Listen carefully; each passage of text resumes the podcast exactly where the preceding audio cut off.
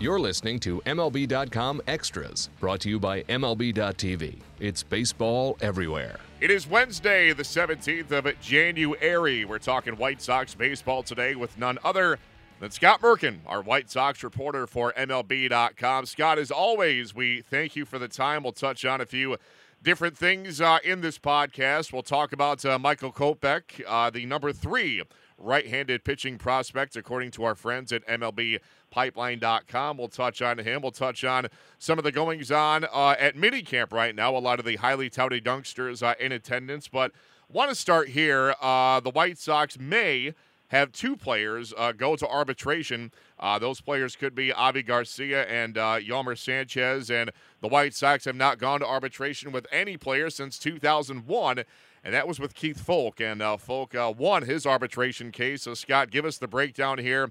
Uh, what are the chances that the at least one of these players does go to arbitration? How far apart are the two sides? Uh, what's going on here?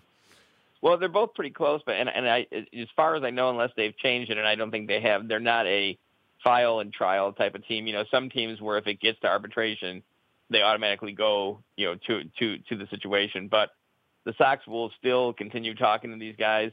I would guess though that if they don't take the Sox offer, uh, it's probably going to go to arbitration, which has been interesting because, like I said, and you just mentioned, they've been able to avoid that for what uh, going on 17 years now. The last time they went, Keith Foulke, who I don't know if he was the, cl- I think he was the closer at that point, beat the White Sox, and uh, that was the the most recent uh, trial they had coming one year after they won the division in 2000, when the AL when the AL Central, but Yes, I don't. It's, it's hard to say. It's hard. You know, I mean, Sanchez is very close. I, I can't think of the exact terms, but they're like a couple hundred. You know, just a little bit apart. Garcia is a little more.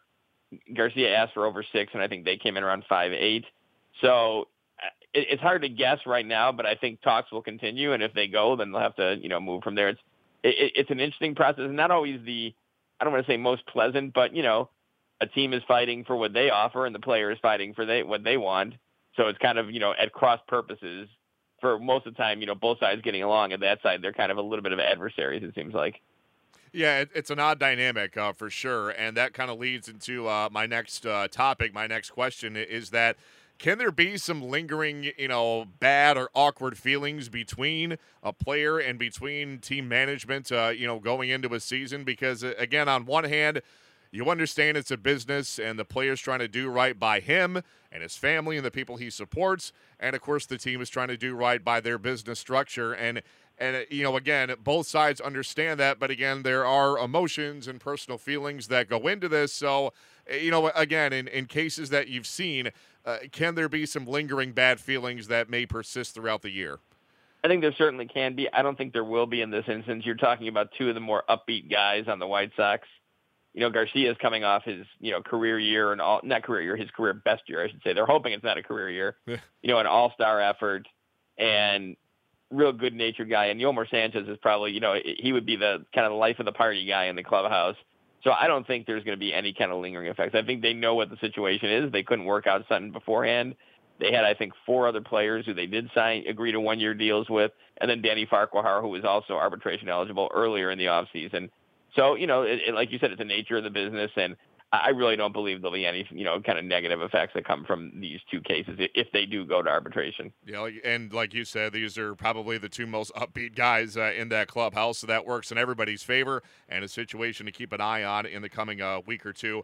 Uh, Scott, let's talk about uh, minicamp now. And uh, I, I got to be honest, when when I saw the features on the website about minicamp, I think minicamp for most sports fans is a term you associate with football. It's not really something you associate with baseball, but these you know these do exist. They do happen, and of course, it's happening with the White Sox right now. So talk about you know the typical attendee at a mini camp. Uh, I, I imagine is skewed towards the the younger players on the team, the prospects trying to you know break through and get a, a big league spot. And talk about how this kind of differentiates from spring training in terms of you know an agenda, what you do, what you work on, what you want to accomplish. Yeah, I can point out one thing. We're talking about the arbitration cases. Yolmer Sanchez is out there at Camelback Ranch working out, and he wasn't even part of the mini camp. He's kind of a little more advanced, I think, and he's there on his own, just hmm. kind of working with the team. So that gives an idea of his demeanor and his you know upbeat attitude. But I think you, you hit it on the head when you talked about football because I know like in Chicago, we'll hear about the Bears draft picks will, you know, attending a rookie mini camp at Halas Hall out in Lake Forest, Illinois, right after, you know, shortly after the draft. And while these aren't, you know, all rookie, these are not rookies. These are top prospects they've gotten together with a few veterans in there. You know, Matt Davidson is out there, Omar Narvaez is out there, Kevin Smith is out there. There's some non-roster guys who are more on the, you know, a little more veteran out there. But, you know, it's it's they've done it for a few years now, and it kind of gives them a checkpoint to see where you know the hitters are and kind of get their eyes and hands on them and see you know what they need to work on going towards spring training. I Remember, spring training is a little earlier this year too because the season starts a little earlier also. So, you know, it, the, the mini camp's a little closer, I think, to where the season is than it was in years past. But also, you know, this is the this was the United States debut of Luis Robert, who played, you know, was the Cuban uh, international free agent they signed for you know twenty six million dollar bonus in the you know international market there. He played for the Dominican Summer League team last year. He was in Dominican Instructional League in November. So this is the first time he's played baseball over the United States. He was in Chicago for his press conference to announce his signings, his signing, I should say. And he's there. Eloy Jimenez is there. Yoan Moncada is there. So you know, it's it, Jake Burger is there. Gavin Sheets, the top two picks in last year's draft for the Sox. So it's kind of you know get a look at the elite guys, and it's it's you know all offense and see where they're going and see what they have to do in the next few weeks going into spring training when things go full boat. So, you know, I, I think it's going a week long, which is a little longer than it has in the past. But you know, some interesting things. You know, Jesse Sanchez has had a chance to talk to Robert and Moncada and Jimenez out there. I, I had a talk with Adam Engel, and he's out there also, and just kind of some interesting scenarios building up and how, how tight this group is growing already in just a short time they've been together.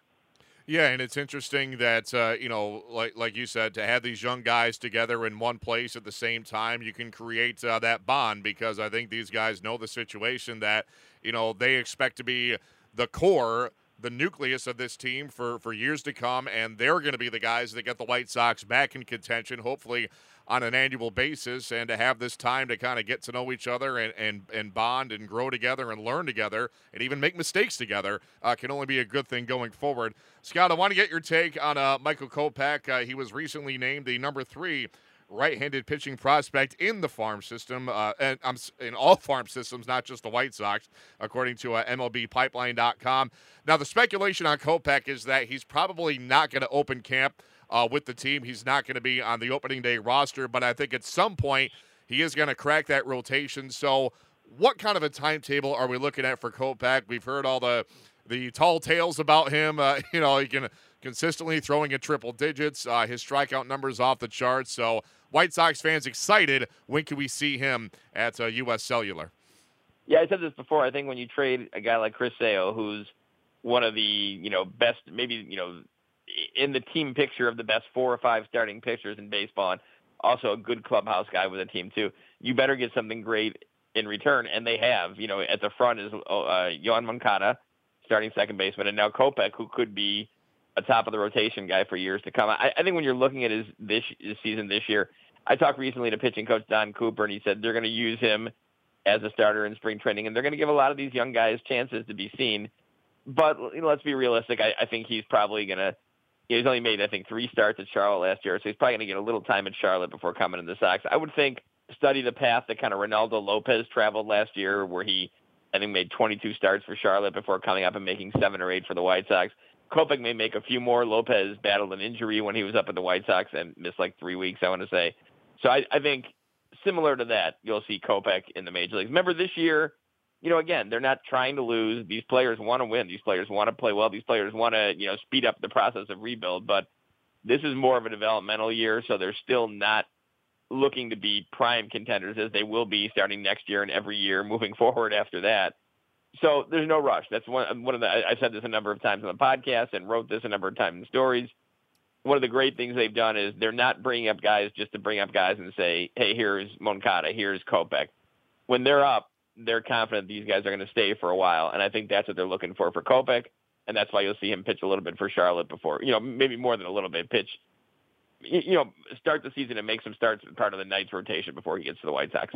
Yeah, you, you could say that, you know, uh, 2018, by and large, uh, a lot of these guys and the organization as a whole playing with house money, you know, you, you want to win, obviously, but if you don't, sure. no one's going to begrudge you for it because of the state that the franchise is in You get these young guys up there, get them some experience, get their feet wet, and then, like you said, in 2019 and beyond, that's when, can, when you can seriously start contemplating uh, being a contender and seeing these guys uh, come into their own. I was gonna say real quickly, you don't know how quickly they'll progress. You know, maybe Moncada makes a huge step this year. Maybe Sure. Luis Robert, who has been just lighting it up and impressing everyone at the mini camp, gets to the majors earlier, or Jimenez does too. And maybe, you know, they really do make some kind of run Mhm. At, let's say, the second wild card or a wild card without changing the plan at hand. So you never know. Like you said, it's house money, and you, you go with what you, you stick with the plan and see what happens. Yeah, I mean they could be this year's Brewers. You know, I, I mean no, nobody expected the yeah. Brewers in 2017 to do as well as they did. They're in a rebuilding process of their own. They were, uh, you know, contending for that second wild card up till the the next to last day of the season. Maybe that's the White Sox in 2018. If it happens, great. If it doesn't, then okay, you stick with the plan and see what you got for 2019 and beyond. Uh, Scott, to wrap up here, Miguel Gonzalez back on a one year deal, and uh, you know a guy that's he he's a veteran, he's trusted, he's consistent. The numbers don't jump off the page, but I think. I, would you agree his main value is going to be as a you know something as a mentor to some of the younger guys that are going to be joining this rotation before long? Yeah, I think you know both. You hear stories from younger pitchers about you know the the mentor um, attitude shown by both James Shields, who is you know there already, and Miguel Gonzalez. But I think also Miguel Gonzalez when he's on, and he was on you know a good portion of last year. There was a stretch of eight or nine starts where he was kind of pitching through some a little bit of soreness, where he was not very good, but otherwise he was he's been fine for the White Sox, and he's a good you know veteran pitcher to put in there. You can you know you can get six seven innings from the guy, you know, and, and not jeopardize the bullpen while helping the younger kids. It was, you know, the, kind of the price is right for both sides. And, you know, when they traded him last year, I don't think the Sox necessarily wanted to lose him, and I don't think Gonzalez wanted to leave the White Sox. So it made total sense that this is a guy they targeted and brought back, you know, to, to fill out the rotation, especially with Carlos Rodon uncertain when he will be officially back as part of the White Sox. Yeah, a, a good uh, safety net to have in the form of uh, Miguel Gonzalez for sure. Uh, Scott, great stuff as always. We will uh, get more mini camp updates uh, next week and see what else is going on in the land of the Pale Hose. Uh, so, Scott Merkin, thanks for your time. We'll do it again soon. And in the meantime, Matt Waymire signing off for MLB.com Extras, Chicago White Sox.